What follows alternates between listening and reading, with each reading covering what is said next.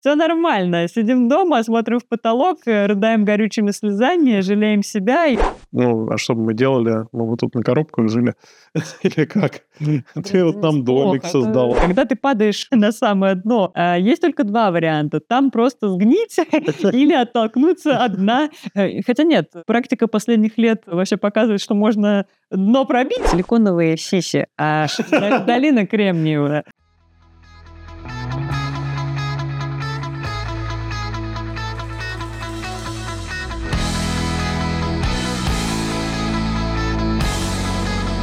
Всем привет! Это подкаст «Американо». Меня зовут Олеся. Меня Денис. Привет, Денис. Привет, Олеся. А мы продолжаем разговор про адаптацию, и сегодня мы немножечко затронем тему про поиск работы и как она перекликается с философией иммигранта. И что это вообще такое философия иммигранта? Как мы это придумали? Как мы, мы додумались до такого? Может, кто-то раньше придумал, мы не гуглили. Ну, в общем, Пожалуйста, подписывайтесь на наш канал, жмите колокольчик, чтобы узнавать о новых эпизодах первыми. И если вы слушаете нас на подкаст-платформах, жмите плюсик и оставляйте ваши комментарии. Мы будем очень рады обратной связи. Погнали! Погнали! Почему же я не искала работу? Олеся, что же ты сидела? Что же ты делала все это время? Помимо того, что ты читала книжки, смотрела курсы и завела телеграм-канал.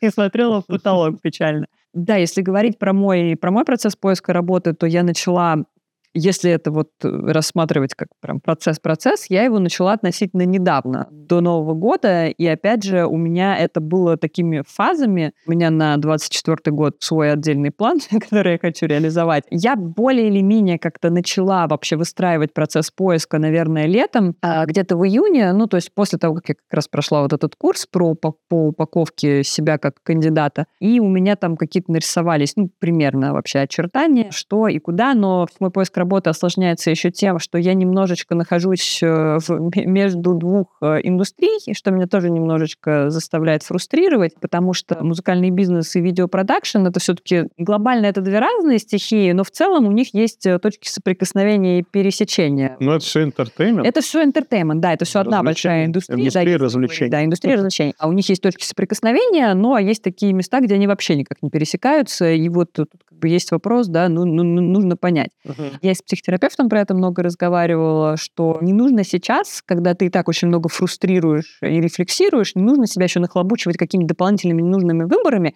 Смотри как бы все. Ну, то есть ты определи себе вектор, да, вот куда.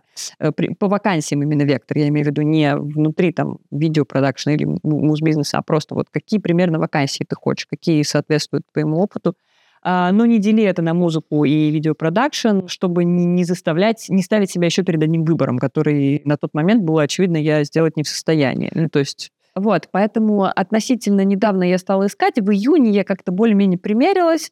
Э, скажу про свой алгоритм действий. Э, ну, во-первых, я давно смотрела на компании, которые мне были бы интересны. То есть у меня был какой-то примерный список компаний, что уже немаловажно. Я примерно, ну, примерно как бы понимала, чем я могу и хочу заниматься в музыке или в продакшене. К июню у меня появилась такая табличка, где у меня были разные компании, и я, значит, по этому списку периодически начала искать, какие компании, какие у них есть открытые вакансии. Mm-hmm. В основном я все это делала через LinkedIn, потому что большинство компаний, даже если они выкладывают, и даже если у них на сайтах есть раздел «Карьера», они все равно эти вакансии публикуют на LinkedIn, потому что я прочитала в одной статье, что, по-моему, 90% рекрутеров ищут кандидатов э, через LinkedIn. Вот. Я не знаю, откуда такая статистика, но эта статья была на Forbes. Ну, на самом деле, это правда. LinkedIn вообще отдельная тема. Отдельный мир. Не, хотел сказать, что еще есть такие секретные вот эти job boards, списки, ну, как секретные. Не секретные, они на самом деле можно погуглить, но важно тоже там смотреть, потому что бывают какие-то маленькие интересные вакансии, которые Конечно, они будут тоже публиковаться на LinkedIn, но просто не у всех, допустим, есть денежка, чтобы купить себе доступ и работать с этим LinkedIn как рекрутер. Mm-hmm. То есть кто-нибудь запостит какой-нибудь, мы ищем человека, а ты потому что соцсети работают по определенному алгоритму, никогда это не увидишь. Да, Но есть вот эти вот... В твоем круге человека Да. А ты в чем круге? Да ни в чем. Поэтому, конечно, нужно несколько источников, и вот эти вот boards, я тоже где-то прочитал, что на них здорово смотреть, можно найти какие-то штуки, которые может быть, не так очевидно будут на LinkedIn рекламироваться. Да, и, соответственно, у меня был алгоритм такой, я себе завела табличку, и я составила список компаний, я просто периодически заходила в эти компании. А, я сейчас еще дальше расскажу про LinkedIn, и мы с тобой, мне кажется, много чего накидаем про LinkedIn. Про LinkedIn. Я стала более продвинутым пользователем, ты вообще там постоянно зависаешь. Я настроила себе, опять же, по рекомендации из курсов, которые смотрела на карьеру, я настроила себе эти джоб-алерты по своим критериям, по локации и так далее. Э, вот. И мне просто каждый день начали насыпаться по этому фильтру вакансий. Естественно, опять же, на тот момент я была не настолько готова, наверное, к поиску работы морально, и меня скорее эти ежедневные осыпания вакансиями с LinkedIn заставляли еще больше вжиматься в кресло. То есть они меня даже не радовали, mm. а еще больше раздражали. Как будто потом, заходя на эти вакансии, я в очередной раз переживала вот это ощущение того, что нет, все-таки мой опыт, даже мое классное резюме, даже после всего того, что я проделала, после всех этих подготовок, после моей классной странички в LinkedIn. Даже после всего этого нет, все это не так, все не то, все не подходит, я не подхожу. Я вообще, если честно, откликалась на вакансии, ну, мягко говоря, без разбора. То есть я выбирала плюс-минус подходящие, но я пыталась э, сначала взять вот этим просто... Мне было даже сложно откликаться на вакансии, то есть вообще сделать вот этот первый шаг и написать, откликнуться и так далее. Это первый момент. Потом как-то вроде скрипя зубами, после каких-то там каждодневных упражнений, ты немножечко смиряешься с этой мыслью, что тебе нужно откликаться на вакансии. Но потом наступает еще второй момент, что каждая вакансия, мы сейчас тоже про это расскажем, когда будем еще про резюме с тобой разговаривать, каждая вакансия, она все же требует индивидуального подхода. Да, ты можешь собрать себе классное резюме, но это резюме будет просто рыбой, ну, такой основным шаблоном, но в зависимости от вакансии, от компании, компании и там от каких-то требований тебе это резюме нужно немножечко перекраивать, что-то там подправлять, что-то, может быть, добавить, что-то убрать. Ну, ты это назвала очень хорошо. У Ольги Лермонтовой это резюме конструктора. Резюме конструктора, такое, да. да. Такое название дала. Ну, действительно, это так. Нужно резюме под вакансию дорабатывать под каждую. Адаптировать, да. да. да меня это начало сводить с ума, потому что я поняла, что нет. Ну, то есть как? Ты можешь, конечно, просто всем швырять стандартное резюме, но, скорее всего, от этого не будет никакого результата, и никто тебе не позвонит, не позовет э, и, и, и не ответит, просто потому что так это не работает. Поэтому нужно было внести вот этот индивидуальный подход, и в тот момент на этом подходе я немножко подсломалась, потому что я вдруг осознала, что вместо там своего плана, который я себе поставила, откликаться минимум на 5 вакансий в день, про 5 вакансий в день я сейчас еще отдельно минимум там на 5 вакансий в день, я в какой-то момент могла откликнуться только на одну, потому что я тратила какое-то неимоверное количество времени, чтобы пропустить это резюме через какие-то фильтры, подключить этот чат GPT, чтобы он мне помог, потом за этим чатом GPT еще проверить, 10 раз переписать, потом отдельно накропать к каждой вакансии кавер-леттер. В общем, в итоге вместо пяти вакансий в день у меня от силы там одна-две выходило, это в лучшем случае, потому что я еще и поиском контактов занималась и с людьми коннектилась в LinkedIn, и я не просто им кидала тоже запросы, я изучала их странички, я им писала какие-то сообщения, и это превратилось вообще в какую-то бесконечную просто писанину, которая у тебя отнимает кучу времени. Ты сидишь, продумываешь там вообще, что кому написать, кого как заинтересовать. Это столько отнимает сил и ресурсов, и временных в том числе. Ну, понятно, что это, в принципе, моя основная задача была искать работу. Что в какой-то момент я подумала, нет, э, я просто, я, я не вывожу. А еще просто надо сказать, что что когда ты откликаешься на вакансию, если ты очень много времени тратишь вот на эти штуки, про которые ты рассказала, что если ты не откликаешься, разные источники по-разному, в первые 96 часов mm-hmm. или в первые 72 часа, когда вакансия mm-hmm. опубликована, твои шансы стремятся к нулю, что вообще посмотрят на твой отклик. Поэтому, в принципе, вот эта вся работа, которую ты делала, если вакансия там ты увидела через 4 дня, да. и ты решила пописать, и ты писала mm-hmm. еще через три дня, еще и прошла уже неделя. Вообще. И вообще, зачем эта работа нужна действительно тогда, если не факт, что посмотрят mm-hmm. вообще на твое резюме. Mm-hmm. Да, а я еще была, э, меня подгоняла другая мысль, потому что я в нескольких курсах тоже слышала, что вообще даже вот ты говоришь про 96 часов, про 72 часа, я слышала про то, что 24 часа, что вот те вакансии, ой, те отклики, те резюме, которые нападали в первые 24 часа, рекрутер точно посмотрит. А, потому что все, что уже после, ну, то есть на некоторые вакансии просто такой объем, такой Мне- поток информации Мне и так нравится. резюме. Да, извини, мне так нравятся просто вот эти курсы, в которых говорят, что кто-то что-то точно посмотрит. Да вообще не факт. Ну, да, даже не то, что точно посмотрят, а что они, скорее всего, обработают резюме, которые пришли в первые сутки, потому что все, что пришло позже, особенно если какие-то очень большие компании, в которые, ну, кто хочет, не знаю, А, там, да. Netflix, Disney, не знаю, там, Apple, э, вот что-то такое, какие-то топовые, топовые, топовые корпорации. Корпорации, естественно, там по несколько сотен, в лучшем случае, если не тысяч резюме Мгм. может приходить, естественно, как, как, кто будет все это отсматривать. Вот. И, естественно, все это, ну, никак оно тебя это не вдохновляет, тебя это вот не драйвит, и ты как будто, знаешь, вот куда-то в пустоту там закидываешь какую-то черную дыру, и все это там где-то растворяется. Плюс, естественно, что мне никто не звонил, ну, то есть это я сейчас так прибедняюсь. Мне от некоторых компаний приходили отказы. Ну, то есть, во-первых, надо сказать, э, надо отдать должное некоторым компаниям, которые хотя бы удосужились остановить, установить себе автореплай, где тебе на отправленное резюме хоть какое-то приходит подтверждение. Да, спасибо большое, что вы откликнулись. Ну, вот эти стандартные формулы. Ну, ты хотя бы, хотя бы Ну, понимаешь, Мы что посмотрим. Да, куда-то- Если вы нам подходите, мы к вам вернемся. Куда-то оно улетело. Ну, хоть как- как- какой-то, знаешь, вообще, хоть какой-то Да. маячок, что да, хотя бы то, что оно отправилось, точно. Ну да, что оно пришло им. оно ушло и пришло, Да, пришло, пришло. Это уже хорошо, это меня радовало. Потому что были компании, которые даже этого не делают для себя и этим себя не утруждают. А, Мне было очень обидно, когда мне пришел первый отказ, но вместе с тем мне было приятно, что при этом еще остаются компании, большие компании, которые тебе присылают письмо, что мы посмотрели ваше резюме, но мы решили продолжить там с другими кандидатами или с другим кандидатом, Мгм. но спасибо вам большое за ваш интерес. Мгм. Да, мы, ну, как обычно, это стандартная формулировка, что ваше резюме остается в нашей базе. Если у нас будут какие-то более подходящие под ваш опыт вакансии, мы будем очень рады с вами связаться и пожелаем удачи в следующий раз. Это вроде бы стандартный набор, фра- набор фраз, но, опять же, это хоть какой-то есть обратный, да, обратный эффект, что вроде как тебя не просто там куда-то слили или не Мгм. посмотрели, или посмотрели, ты вообще ничего не знаешь. Понятно, Мгм. что никто не обязан тебе докладывать. Естественно, рекрутер не будет тебе звонить э, на каждое резюме и говорить, «Э, спасибо, вы нам не подходите. Ну, это, это безумие. А, вот. И были даже несколько вакансий, где ты мне говорил написать нанимающему менеджеру и рекрутеру, и я писала.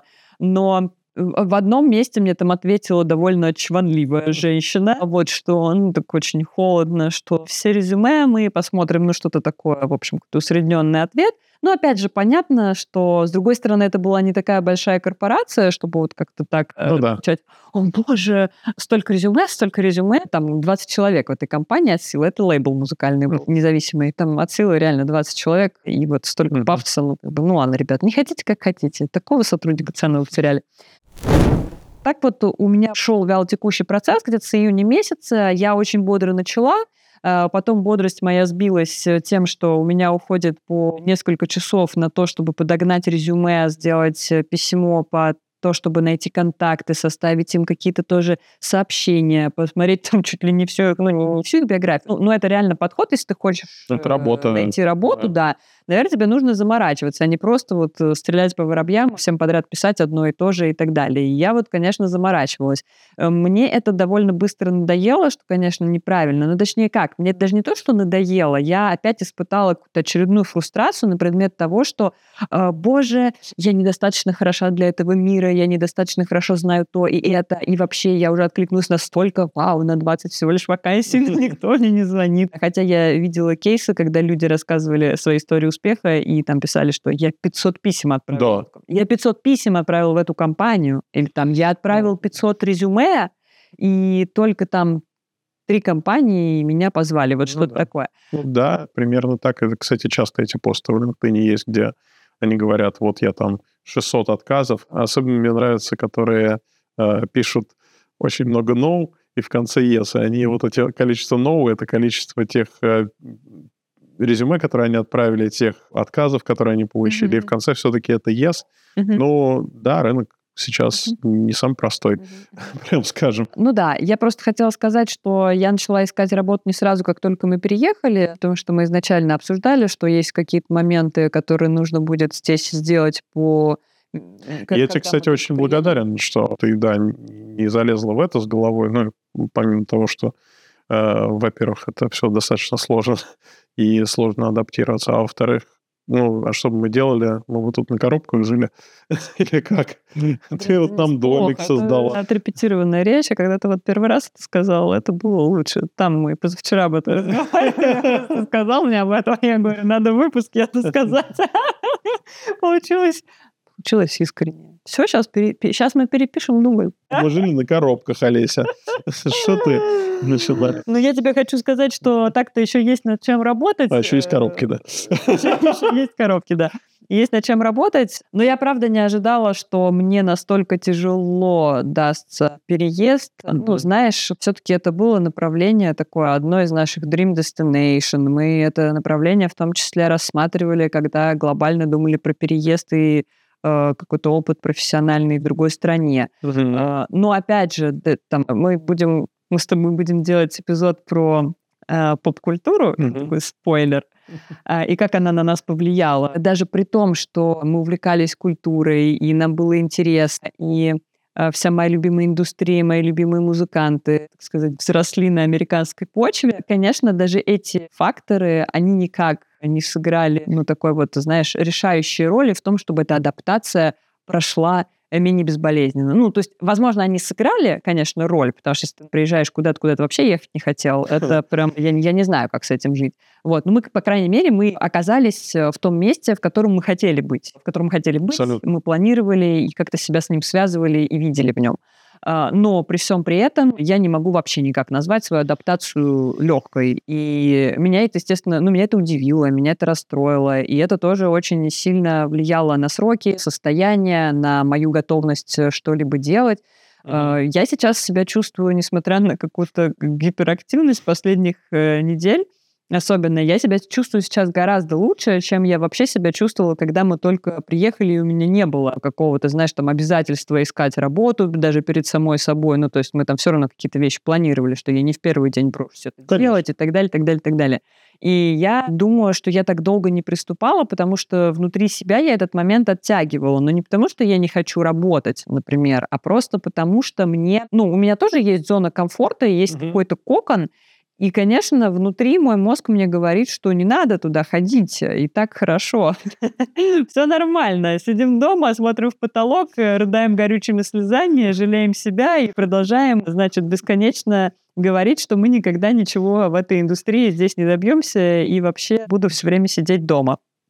Это все здорово помогает, хочу я тебе сказать. Вот. Но, опять же, у всех, наверное, разные, разные свойства психики, разные, разные психики, а, разный склад характера и так далее. В общем, мне тяжело заходит, и это, наверное... Ну и потом я знаю по, опять же, всяким психологическим штукам, про, по всяким материалам про эмиграцию, что вот год, вообще год, это такой очень срок, когда ты как бы ты находишься вот в таком состоянии, то есть первый год это вообще какое-то такое привыкание, и потом ты вообще оказываешься на пике вот этого состояния, когда ты либо вообще ненавидишь и хочешь все бросить и уехать, либо после этого у тебя как-то начинается такой плавный спад, более-менее ты начинаешь как-то вот что-то нащупывать, осваиваться. То есть это может занимать год, полтора, два. Мы даже тоже... Слушай, я хотел сказать, абсолютно забыл название этой книги, но вот здесь вот, вот здесь будет врезка.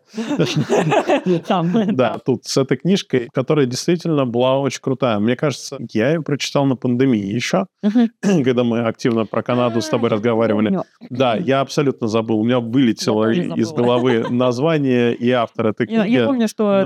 Да, да, я помню эту книгу. Но мы этой книжкой поделимся, потому что там как раз и рассказывается про вот эти моменты, и там подводится, что для меня лично очень важно, это теоретическая база, что это не просто так, что люди изучали как раз вот эти волны эмиграции, и исходя из этого, причем в разных странах, исходя из этого рассказывается о вот этих вот фазах и стадиях, э, через которые люди проходят. Но у нас они разные.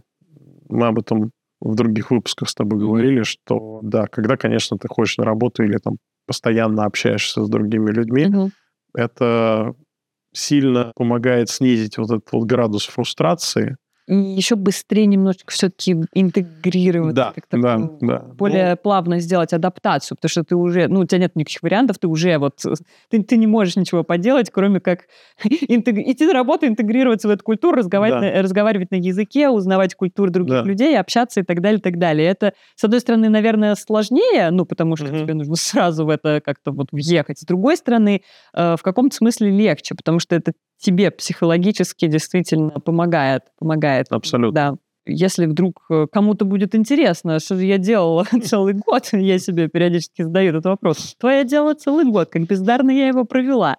А, но опять же, это просто такой э, элемент обесценивания. На самом деле не бездарно. Я все же в конце года э, осмысливала осмысляла.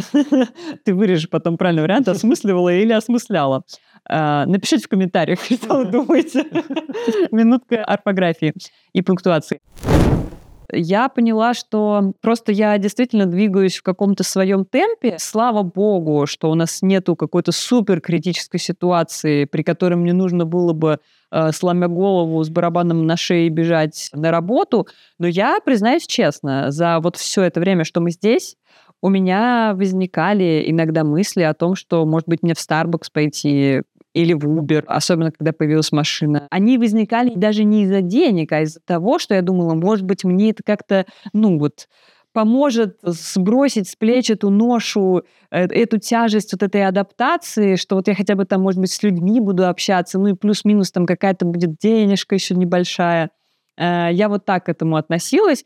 Но это было прям в такие крайние моменты отчаяния. Потом я пришла все-таки к мысли, что я сюда приехала не в Uber работать, что у меня есть бэкграунд профессиональный, действительно. И я старалась к этому периодически возвращаться к психотерапевтам или без, с помощью там курсов, что-то читая, или Э, когда я смотрела какие-то выпуски тоже про других иммигрантов, и люди делятся своими впечатлениями и эмоциями, вот как-то для себя все-таки осознал, что это естественные эмоции, что у всех по-разному, у кого-то легче проходит, у кого-то сложнее. Конечно, и я, наверное, стала себя чуть меньше гнобить, но вот в какие-то совсем уж прям плохие моменты. И я действительно, я даже уже смотрела, что надо сделать, э, чтобы зарегистрироваться в Uber или в лифте. Э, вот, особенно когда мы с тобой там еще ссоримся на какой-то такой почве про поиск работы, когда я ты там... из Family Guy сюда вставлю вот этот вот момент, как раз-таки, где он настраивается работать. Прям вот сейчас вот здесь вот будет этот мультик, про который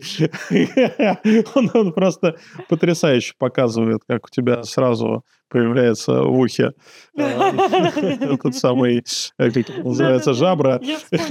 Да, золотая цепь. И ты начинаешь говорить на неизведанных языках. Да, мы обязательно Uber, это потрясающая вещь здесь. Я считаю, что это на самом деле характеризует мою степень отчаяния. Абсолютно. То, в каком состоянии я находилась, как я воспринимала окружающую действительность, э, но есть два варианта только. Когда ты падаешь в это дно, на самое дно, э, есть только два варианта. Там просто сгнить или оттолкнуться одна. Э, хотя нет, практика последних лет вообще показывает, что можно дно пробить, но но это не мой кейс, я думаю. Поэтому... С одна постучать. Да, да, да. Поэтому мне кажется, что я все-таки в какой-то момент э, легонечко начала от него отталкиваться. Периодически меня к нему, конечно, прибивает все еще. Но хочу сказать, что прогресс, он заметен. И вот сейчас в очередной раз просто повторю, знаешь, наверное, для самой себя, что все вот эти действия, они так или иначе по чуть-чуть помогают тебе собраться и сделать процесс интеграции, иммиграции и адаптации менее болезненным. Как-то все же находить какие-то силы в себе, чтобы к чему-то двигаться и вообще не терять э, хоть какие-то ориентиры. Если мы не говорим про какие-то вот психологические состояния, когда ты в депрессии уже находишься, mm-hmm. какие-то диагностированные штуки, а, очень важно делать, что-то делать. Вот я думала в какие-то моменты, что у меня настолько нет сил, а я не могу. А сейчас я понимаю, что да, когда я делаю что-то, я устаю, но это другая усталость. Это не вот это отвратительное ощущение беспомощности угу. э, от того, что ты как-то бездарно провел время, и ты себя сверху нахлобучиваешь вот этим чувством вины. А, это такая какая-то внутренняя благодарность за то, что да, мне не очень классно, э, но я смог, и вот я сделала что-то такое, а у меня вот из-за этого появилось вот что-то такое, и mm-hmm. вообще просто я молодец, что я вообще себе в себе хотя бы силы на это нашел. Это я просто хотела свой тезис раскрыть про э, то, почему я стала искать работу. Да, не сразу, когда мы приехали, просто потому что нужно было заниматься какими-то миграционными вопросами. Ну, основная часть тоже была бы на тебе в том числе. Нужно было куда-то ходить, как-то ездить, нужно было действительно обустраивать квартиру, нужно было заниматься с собакой и вообще как-то вот заземлиться и приземлиться, вообще понять, что здесь как происходит, в какие магазины ходить, чем стирать. Ну, это просто вообще элементарные даже бытовые вещи. Чем мыть посуду, чем стирать белье, где что покупать, где что делать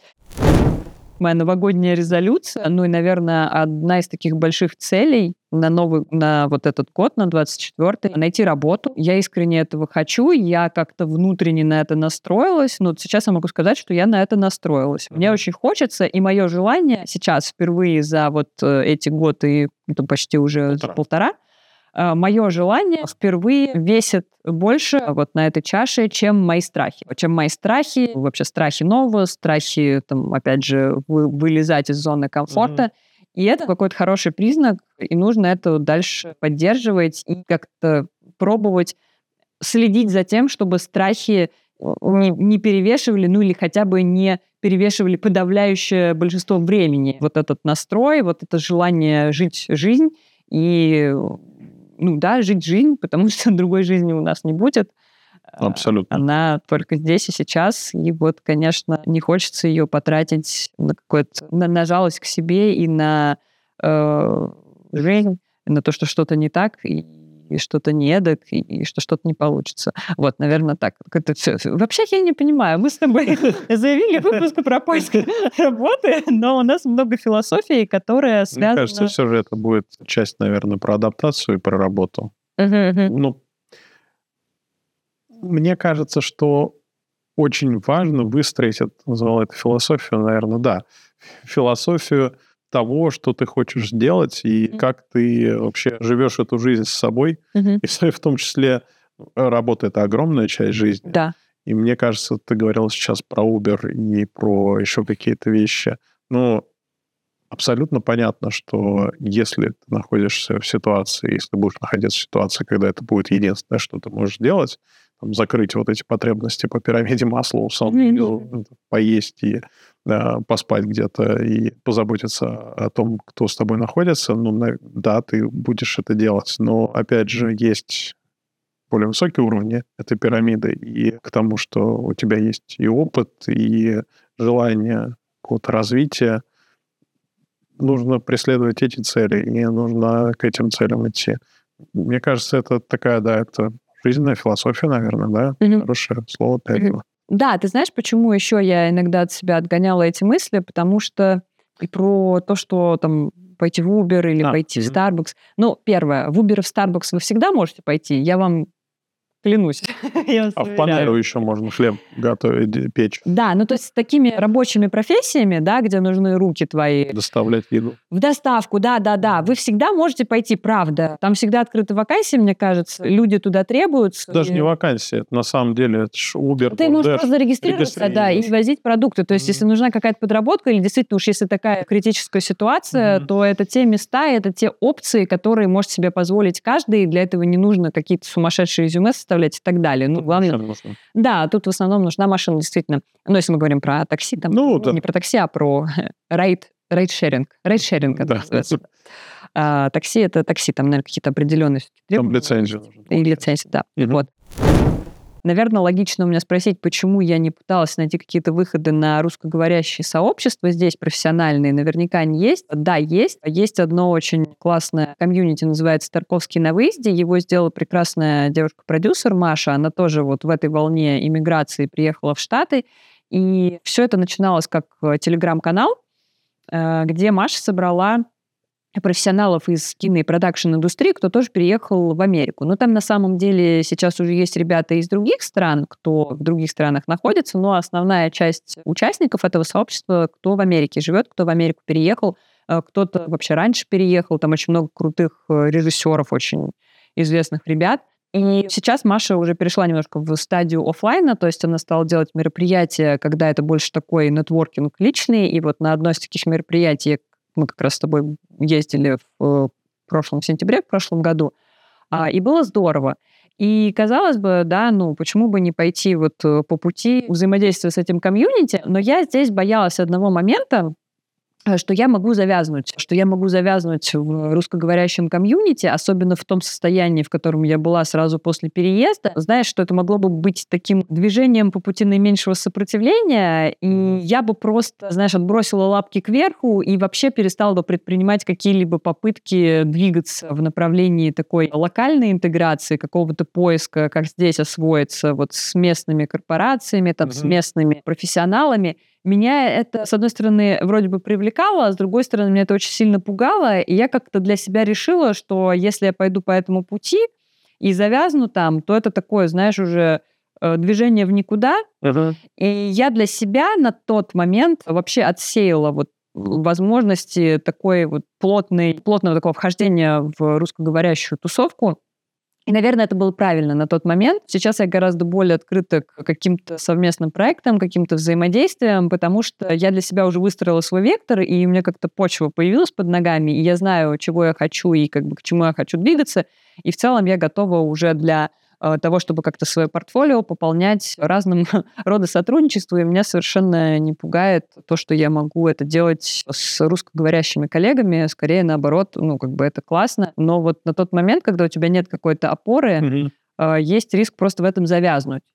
И, кстати, возвращаясь к тому, что мы обсуждали, да, про то, что люди застревают в своих диаспорах и замыкаются, и замыкаются да. вот mm-hmm. я, наверное, этого очень сильно боялась, поэтому я Э, ну, я скажу прямо, я избегала. Я избегала русскоговорящей комьюнити, и э, я не хотела вообще никак с ними взаимодействовать, потому что у меня, знаешь, было такое ощущение, я не могу разобраться с тем, чтобы влиться вот в местное общество, там, с языком, если я сейчас начну говорить только на русском. То есть мне хотелось, чтобы меня окружали люди э, из местной культуры или как минимум говорящие на английском, э, и не было бы никакой опции говорить на русском, потому что на русском мы и дома говорим. Ну да. Вот. Мне это нужно было для практики, для какой-то внутренней такой тренировки. Поэтому, конечно, я вообще всеми силами, я просто от этих историй не ходила ни на какие мероприятия, потому что мне хотелось, чтобы мозг э, переключился на новый язык, mm-hmm. как-то закреплялось, и все-таки э, становилось привычкой. Это важно mm-hmm. очень было. Объединившись, например, с комьюнити, я, может быть, и раньше в какой-нибудь проект уже вписалась, что-нибудь там с ребятами сделала, там где-то что-то помогла бы, и так далее, и так далее. Потихонечку что-то завязалось. Но я, ну, ну, и опять же, это мой выбор, я выбрала такой путь, я для себя так решила у меня есть определенная специфика моей индустрии. Ну, я помню, что когда мы с тобой вообще разговаривали про Штаты, я, если честно, очень радовалась. Mm-hmm. Потому что, конечно, и тем более про Калифорнию, ну, это средоточие профессионалов музыкальной индустрии, кинопродакшена. Uh, несмотря на большой отток как бы людей из Калифорнии, все равно Калифорния и LA в частности остаются той точкой притяжения для людей, которые хотят uh, работать в этой индустрии, делать эту индустрию. Uh, там по-прежнему очень много представителей звукозаписывающей тусовки, музыкантов, актеров, с точки зрения географии, конечно, LA — это просто идеальное место, но у этого, опять же, есть и другая сторона, что в LA очень высокая конкуренция, то есть там ну, чтобы куда-то протиснуться, я не знаю, как нужно визибилити свой повышать и вообще что Здесь делать. Про это столько фильмов есть на самом деле. Те, в основном, американских, как кто-то приезжает покорять, значит, Лос-Анджелес, ну, это примерно как у нас покорить Москву. Ну да. Наверное. Здесь покорить Лос-Анджелес. Плюс Америки в том, что здесь много городов. Много городов, которые можно покорять, да, это правда. Смысл в том, что когда я узнала, что мы едем в Калифорнию, я очень обрадовалась. Когда я узнала, в какую часть Калифорнии мы едем, я уже не обрадовалась, потому что я подумала, это жопа какая-то, что я буду делать в вашем городе стиле диска и прилежащим к нему окраинам. Спойлер, мы расскажем, что делают в прилежащих окраинах в одном из следующих выпусков и покажем. Да, да, готовим специальный выпуск про силиконовую долину. Кремниевую. Кремниевую. Здесь так не говорят. Силиконовые сиси, а долина кремниевая, ребята. Силиконовая грудь. Все так по-русски. Сисы.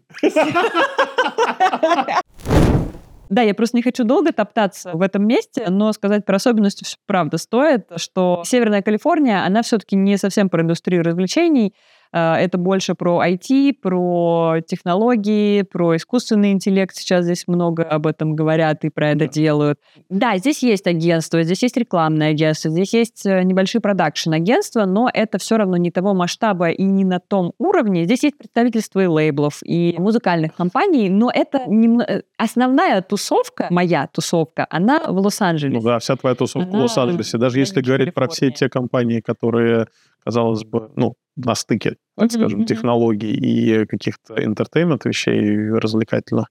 Netflix тот же самый. Да, да. Мы посмотрели вакансии, здесь одни у нас финансисты, юристы да, да, и, и айтишники. А все, кто... Все, что касается непосредственно entertainment а, это все про LA. Ну, еще мы с Денисом, кстати, когда готовили сценарий к этому эпизоду, обсудили немножечко особенность моей индустрии. Мы, наверное, запишем про это отдельный выпуск, про другие музыкальные столицы и про это все. Но да, конечно, помимо LA есть там еще Нью-Йорк, Мемфис, Лас-Вегас, Остин, Нэшвилл и другие города. А, но мы сейчас все-таки рассказываем про Калифорнию. Этот фактор географический, он немножко осложняет поиск работы, потому что здесь не так много в целом вакансий. То есть даже, даже чтобы отвлекаться по моему плану на 5 вакансий в день, нужно еще сначала найти какое-то количество вакансий, чтобы на них откликнуться. Их здесь действительно не так много. Но, тем не менее, а, я скажу честно, что я все равно смотрю иногда на то, что происходит в Лос-Анджелесе, какие там есть вакансии, и, наверное, если вдруг будет что-то, вот от чего мое сердце затрепещет, и я захочу попробовать, я все равно подамся на вакансию и посмотрю.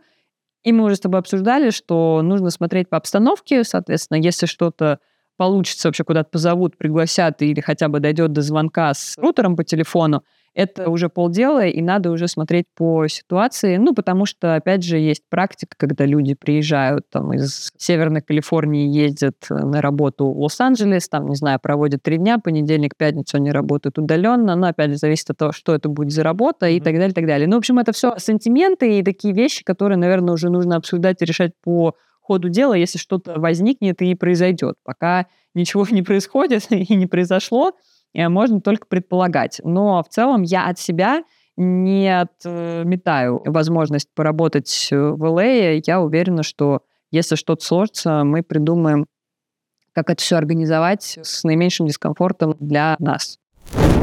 Смотри, у меня тут есть момент про сокращение в Калифорнии, потому что, понятно, этот фактор тоже очень сильно влияет и на поиск работы, и вообще на, как бы, на ландшафт рынка труда.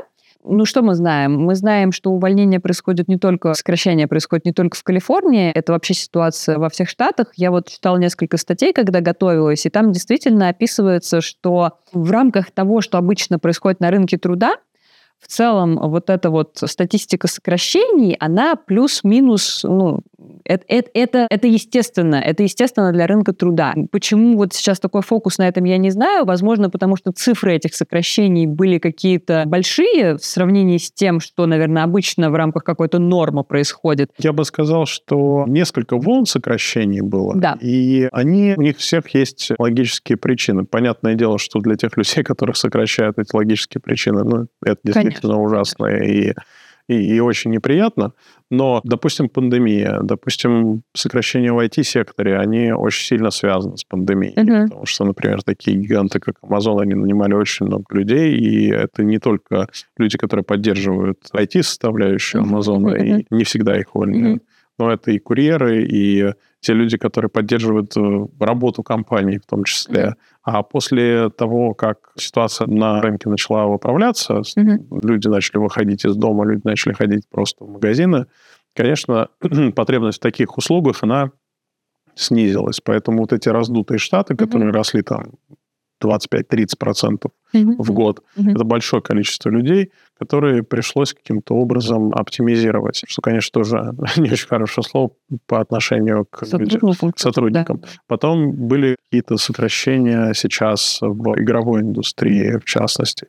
Опять же, в компаниях, которые занимаются очень много игрушками, игрушки почему-то не выстрелили. У них не первый год уже идет mm-hmm. падение, несмотря mm-hmm. на то, что какие-то подразделения работают mm-hmm. очень хорошо. Индустрия развлечений, наверное, ты тоже можешь да. что-то сказать про это. То есть у этого есть определенные причины. Либо причины, потому что компании росли слишком быстро, а рыночная ситуация сейчас несколько другая, и они просто не могут поддержать. Ну, ты говорила про э, рефайринг, оптимизацию. Потом, опять же, есть искусственный интеллект, который какие-то... Да, я тоже про это хотела сказать. Я просто читала статью, я хотела найти какие-то, знаешь, э, ну, какие-то ресурсы, источники, которые бы достоверно э, писали про причины сокращений массовых, и особенно в Калифорнии, мы все-таки про Калифорнию. Э, во-первых, я нашла статью в газете «Сан-Франциско Хроникл», uh-huh. свежую, то есть это, по-моему, то ли это было в конце прошлого года, то ли вот она буквально несколько недель назад вышла. По-моему, в конце прошлого года mm-hmm. там как раз прогнозировали, что будет еще волна увольнений в IT э, сфере в этом году, то есть 2024 год, э, он как бы принесет еще некоторые потери компаниям, и в том числе там говорилось про причины увольнений, потому что, естественно, у сокращений, потому что, естественно, всех это волнует. Как так? Какого черта? И да, там в том числе приводятся причины, о которых ты уже сказал, связанные с пандемией. Там как раз приводились в пример Amazon и, по-моему, Google и еще несколько компаний, что действительно э, нанималось огромное количество сотрудников, что очень много людей были замкнуты в своих пространствах дома, и, э, так скажем, чтобы закрывать какие-то их потребности, компаниям требовались дополнительные сотрудники. Естественно, надобность в этих сотрудниках после окончания ну, вот, глобальной такой пандемии, она закончилась. Угу. И это одна из причин. Потом, естественно, они пишут о том, что у каждой компании могут быть свои причины, в том числе, ну, компании могут не очень классно идти дела. Вот то, что ты сказал сейчас про игрушки. Я знаю, ну, это, в принципе, во всех уже тоже пишут медиа по поводу истории с Paramount, потому что Paramount уже на протяжении, наверное, нескольких лет ищет э, возможности либо объединиться, либо продать продать. Ну да, сейчас идут а, разговоры про переговоры, то да. Warner, то Sundance. Да, да, да, да, да. Кто может э, купить Paramount, с кем он может, так скажем, на нашем языке смерджиться, э, слиться. А, и это тоже связано с тем, что ну, вот компания, она не совсем адаптировалась изменениям рынка, к стримингу, не подхватила эту волну, когда все подхватывали, немножечко осталась позади. И у компании, соответственно, нет возможности содержать тоже и такой штат сотрудников, и как-то продолжать свою деятельность адекватно. И, соответственно, mm-hmm. компания ищет э, какие-то варианты вообще, что с этим сделать, и в том числе это выступает как одна из причин сокращений, да. сокращения сотрудников. И вот то, что ты сказал про искусственный интеллект, э, в этой же статье они mm-hmm. тоже пишут про искусственный интеллект, потому что многие компании и руководители компании открыто заявляют о том, что они хотят использовать какие-то еще автоматизированные системы, искусственный интеллект, который может в ряде случаев э, ну, просто забрать работу у человека, у ну, вот, конкретного сотрудника, да. А, и что как раз-таки дальнейшее развитие искусственного интеллекта в том числе еще повлияет на рынок труда, а, и будет какое-то перераспределение и еще ряд каких-то сокращений, как раз-таки связанные с внедрением и вот дальнейшим развитием этих технологий. И, в общем-то, из, если говорить про какие-то такие, ну, глобальные причины основные, то, наверное, это три самые большие. Это ситуация после пандемии, это искусственный интеллект, и это внутренние какие-то вообще дела компании, связанные с формой ведения бизнеса и с тем, насколько этот бизнес успешен или не успешен. Но при этом ты действительно очень хорошо сказал, что компании продолжают нанимать. То есть в этих же компаниях вакансии открываются на какие-то позиции, и несмотря на то, что есть ряд сокращений, при этом есть еще еще и открытые позиции, на которые можно подаваться. И я, кстати, тоже нашла сайт, сокращенные сотрудники довольно быстро находили себе работу в других компаниях, и этот факт, что было столько сокращений, он помог другим компаниям, которые очень давно, например, охотились за какими-то профессионалами, наконец-то нанять именно mm-hmm. тех, кого они хотели, потому что для этого они, до этого они были сханчены другими корпорациями, и в каком-то смысле это дало возможность компаниям, которые хотели к себе классных профессионалов, а, наконец-то их заполучить. Были сокращения и в Paramount, и в Netflix, и в Disney были очень большие. Spotify очень много. Ну, в Disney, на самом деле, очень много сокращений было не в не, не в производстве контента, а в парках развлечений. И, да, да, да. И это тоже нужно еще смотреть по индустрии, в каких, какие секторы сокращают сотрудников. Потому что, а, опять же, я сейчас, когда смотрю вакансии, все эти же бренды, которые я перечислила, все те же корпорации, они активно нанимают и нанимают ближе вот к моей сфере, mm-hmm. там, в продакшн, mm-hmm. вот что-то такое, какие-то истории, потому что на самом деле контента производить нужно очень много. Потребность в этом растет, контент довольно быстро, ну, он такой сейчас во многих смыслах стал одноразовым, и контента нужно производить mm-hmm. много, и нужно как-то что-то делать, чтобы зрителей удерживать, подписчиков, и действительно я думаю, что с точки зрения продакшена, ну, какой-то такой супер страшной критичной ситуации я тоже не вижу, и, в общем-то, э, сотрудники по-прежнему требуются, ищутся, и, в общем, люди что-то делают, даже открывают какие-то новые бизнесы в этой сфере. Я тоже за этим немножко поглядываю, все это вижу. В общем, ну, это действительно, наверное, часть рынка труда и какой-то естественный процесс, который происходит. Mm-hmm. Вот. Говорить о том, что здесь прям какие-то массовые жуткие истории происходят, э, сложно, но действительно люди, когда делятся своим опытом, это немножко другой взгляд. Вот. Конечно. Это понятно. Да. Но опять же, справедливости ради, увольнения и сокращения, они не только в Калифорнии. Почему я хочу все время сказать увольнение, не знаю, мне кажется, слово прицепилось. Сокращения не только в Калифорнии, естественно, это единственный штат, где происходят такие процессы, а, но просто мы живем в Калифорнии, мы как бы находимся в этом, в этом пузыре, это то, что окружает, поэтому мы про это больше знаем, наверное, больше слышим. Ну и действительно, это еще и происходит в тех компаниях, э, которые так или иначе связаны с нашей профессиональной деятельностью, но вообще, опять же, в одной из статей, которую я читала, там было написано, что вот волна сокращений коснулась самых разных сфер, от больниц и госпиталей до Гугла и корпораций э, типа Гугла. Поэтому это не только вот конкретной сферы касается, это прям была какая-то вот история вообще глобально про э, сокращение mm-hmm. в самых разных сферах. Не могу не говорить про эту тему, потому что это все равно так или иначе, эти новости, то, что ты там видишь, как ты вообще после этого видишь картину мира и рынка труда, конечно, тоже влияют на процесс поиска работы. Опять же, что себе рекрутеры видят, когда там людей сокращают, как это влияет на рынок, на какие-то вот движения на рынке. Как... Сколько появляется людей, которые готовы пойти на работу, попросить меньше денег. Да, на какие-то уступки, да-да-да-да-да. Это был подкаст «Американо». Меня зовут Олеся. Меня зовут Денис. Мы увидимся уже совсем скоро, а еще услышимся, так что не переключайтесь и ждите наши новые выпуски. Пока! Пока!